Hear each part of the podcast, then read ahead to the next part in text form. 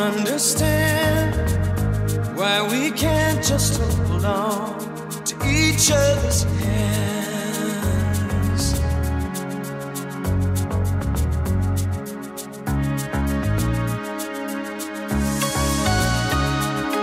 This time might be the last I fear, unless I make it all too clear. I need you so.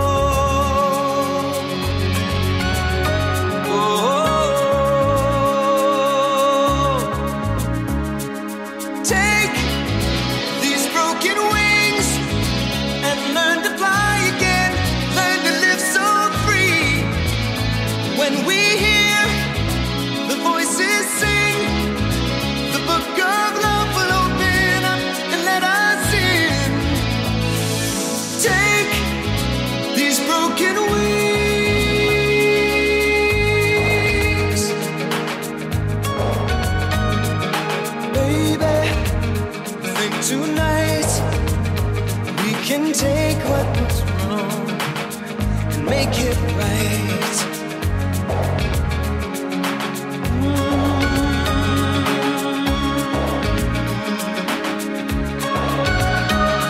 Baby, that's all I know. That you're half of the flesh and blood that makes me whole.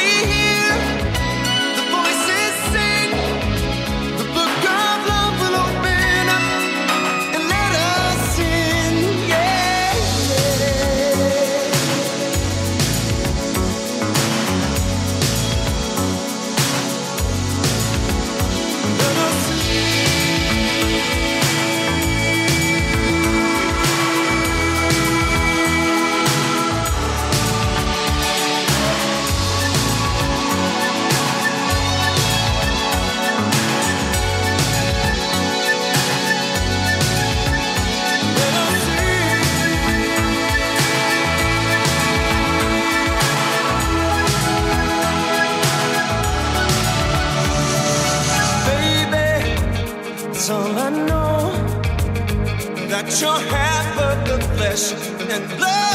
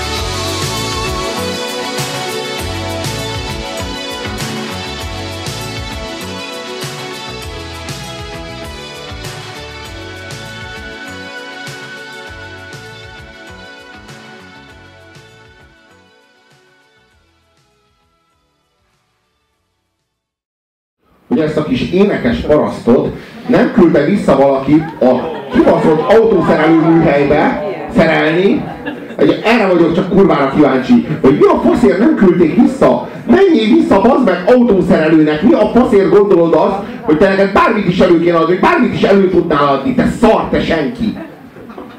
Ez és ez lett a következménye. Ez, ez lett, ez lett.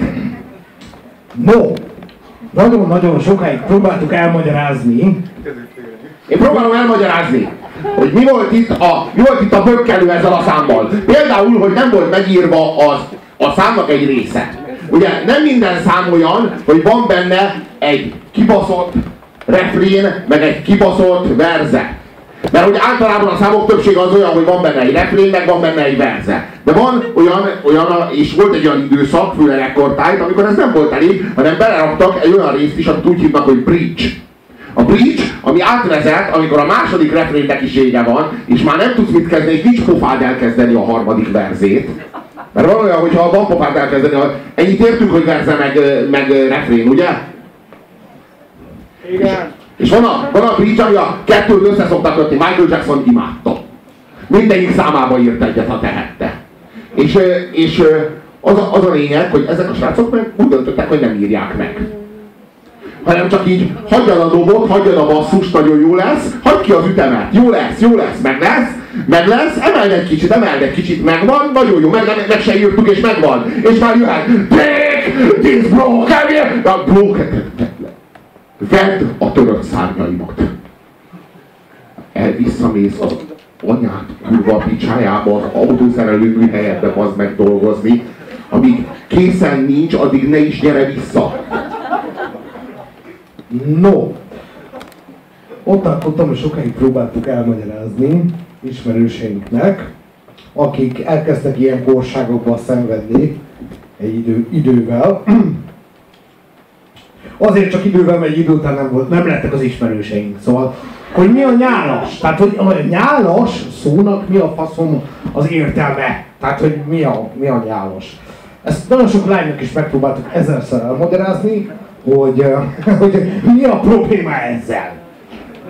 Mert, ő, mert, mert, mert konkrétan nekik az volt, hogy de hát ez, ennek így jön, így a kacsával megy, és akkor így a fejével így csinál. Nem, ne, ne, ne, ne, ne, a szörnyű, a szörnyű ezekben a lányokban az volt. Na várjál csak, csak Várjál, várjál, csak bocsássál meg. De a legszörnyűbb tudod mi volt?